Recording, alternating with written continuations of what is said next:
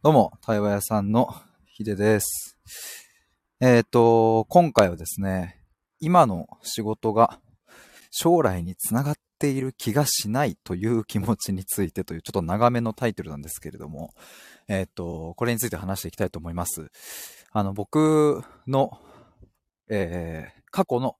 僕の気持ちですね、これは。今の仕事が将来につながっている気がしないっていう思いで、社会人1年目の時に働いていたんですけれども、その時のちょっと気持ちとか、もうちょっと深掘りしながら話していこうと思います。まあ理由としてはですね、ここ最近、あの過去の自分がくすぶっていた時のあの頃の話をよくしているんですけれど、やっぱりですね、まあ当時の自分が何に困っていて、どんな思いで何を解決したくて、どうなりたかったのか、どんな願いがあったのかみたいなのを、なんかもう一度僕も思い返しながら、えっ、と、まあ、当時の自分に、まあ、届けたいなという気持ちで、えー最近はやっているので、ちょっとそこを鮮明にしたいなと思って、こんなテーマにしてみました。ちなみにですね、僕あの、最近 YouTube 投稿を始めまして、えっ、と、昨日かな？で、3本目になりました。昨日は、えっ、と、自己探求をすると、まあ、結局どんないいことがあんのっていう話をしまして、まあ僕はですね、よく、えっ、と、自分をこう探求して深掘りして、えーそれが大事みたいなことを言っておりますけれども、結局のところなんで自己探求するのみたいなことをちょっと3つの観点からまとめました。まあ3つだけ先に言っちゃうとですね、1つは自分のことを好きになる。えー1つは、え自分への信頼感、うん。自分は信頼できる。3つ目が人生の目的がわかるっていう、こんな3つなんですけども、もしよかったら、えアーカイブ聞いてくださってる方、概要欄にリンク載っけておくので、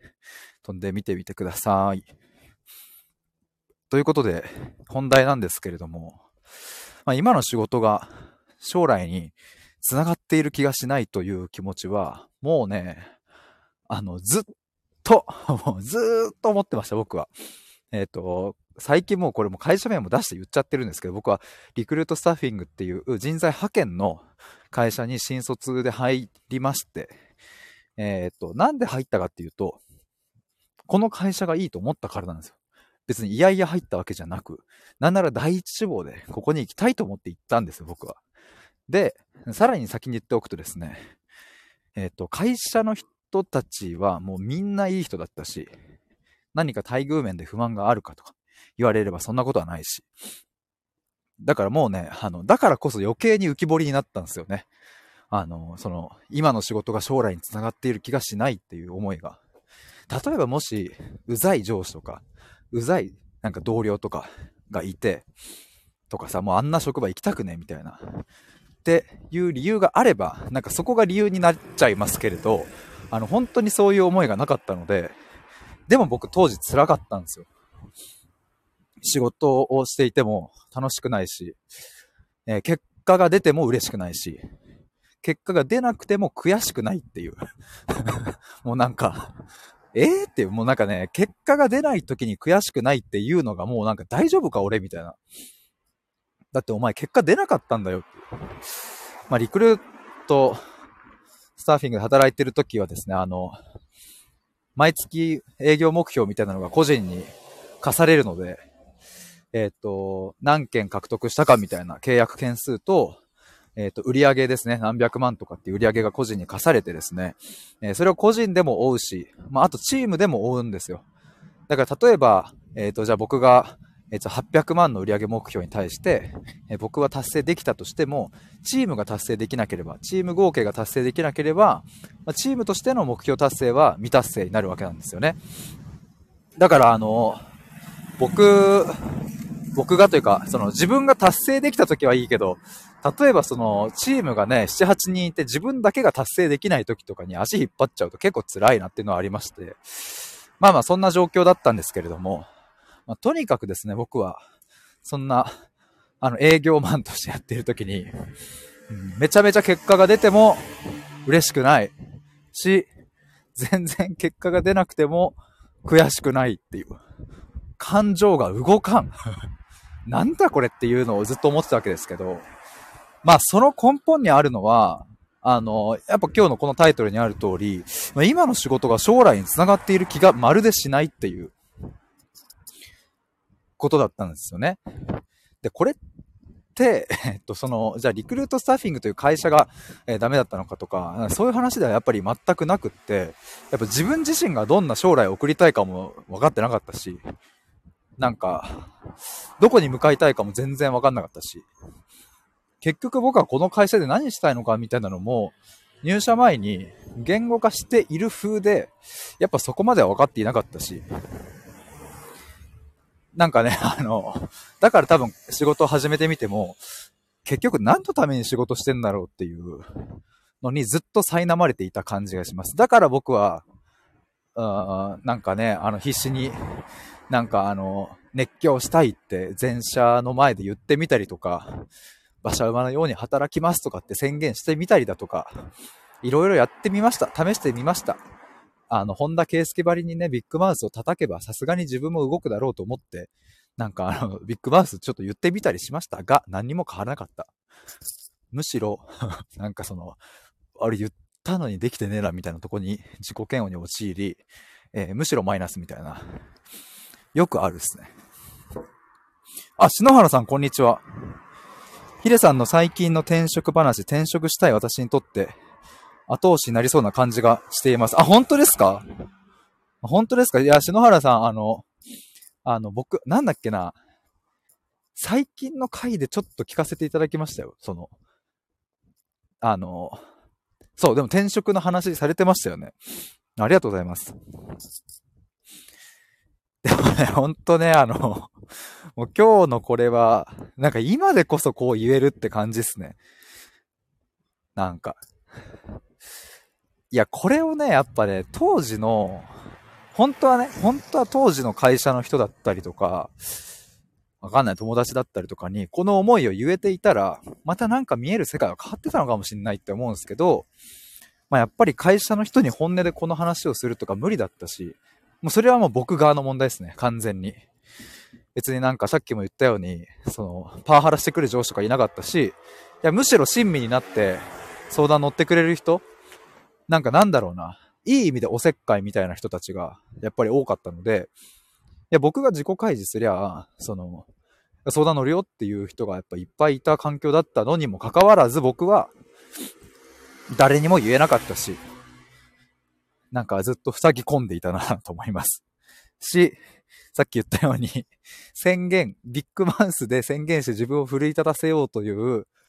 手を打ってみては失敗するっていう。だからよくありがちな僕のミスがですね、まあ、僕は、まあ今言ったようにこう派遣、人材派遣の、えっ、と、会社、リクルートスタッフィングっていうとこだったんですが、あの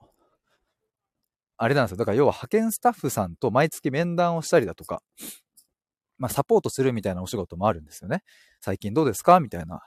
で、よくやりがちだったのが、僕なんかその、やっぱね、ついね、宣言しちゃうんですよ。なんかあの、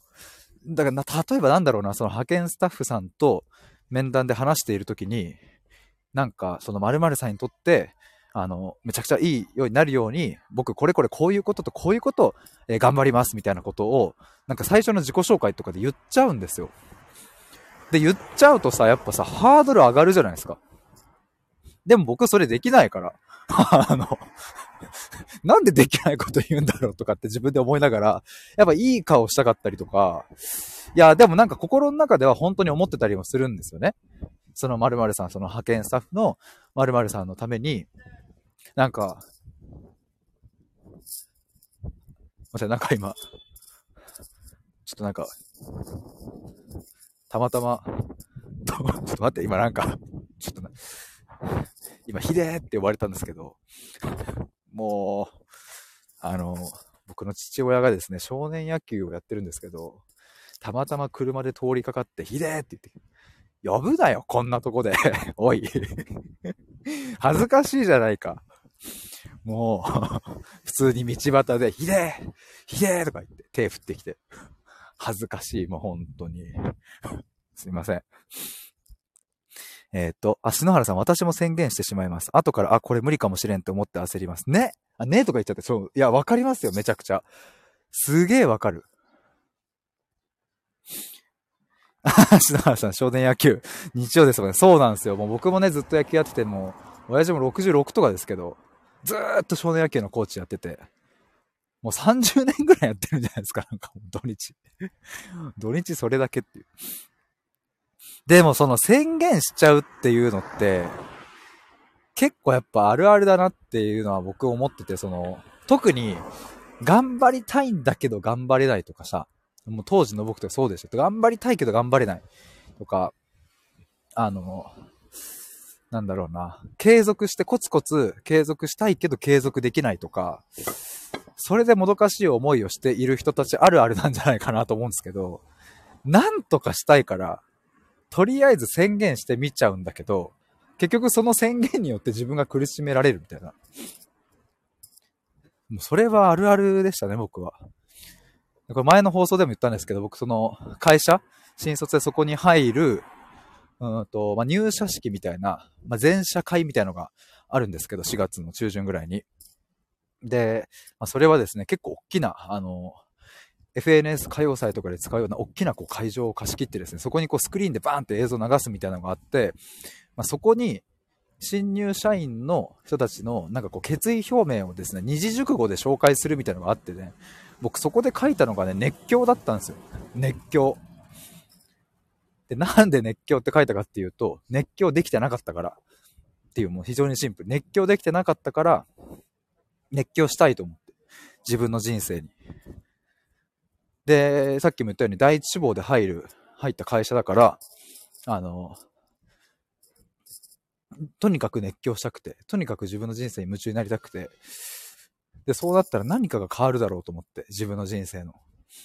だからもう、ここで宣言しよう。俺はこの会社で熱狂するぞ。とにかく狂ったように働いて、もう誰よりも成果出すぞ、みたいなことを宣言したんですけど、何もできない。全然モチベ上がんない。寝る。YouTube 見る。勉強しない。ええー、本当ですか？それ。そんな感じになっちゃうんすか？自分。ええー、熱狂しますとかって言ってて。めちゃめちゃ冷めてるやん。全然燃えないやん。何これ。っていう日々でしたね、ほんと。まあ、だからもう、きつかったな。もうあの時本当にきつかったな。なんかもう空回りするし、なんか全然うまくいかないし。まあっていうのがもうかれこれ10年ぐらいですね。15歳から25歳っていうその時期が、うん、なんか本当にくすぶってた時期で、まあ、特にその社会人になってからは、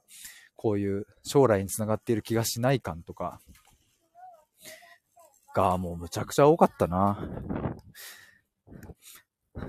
そして今僕は駅に到着しました。ちょっと今日これからですね、あの、インプロっていう即興劇みたいなのをちょっと見に行くことになりまして、都内の方まで行くので、ちょっとここらで終わりになりますが、篠原さん聞いてくださってありがとうございました。篠原さん、新入社員の時そんな感じでした。めちゃくちゃ同期に勝ちたいと思って必死でした。いやー、わかる。わかるわかる。むっちゃわかるわ。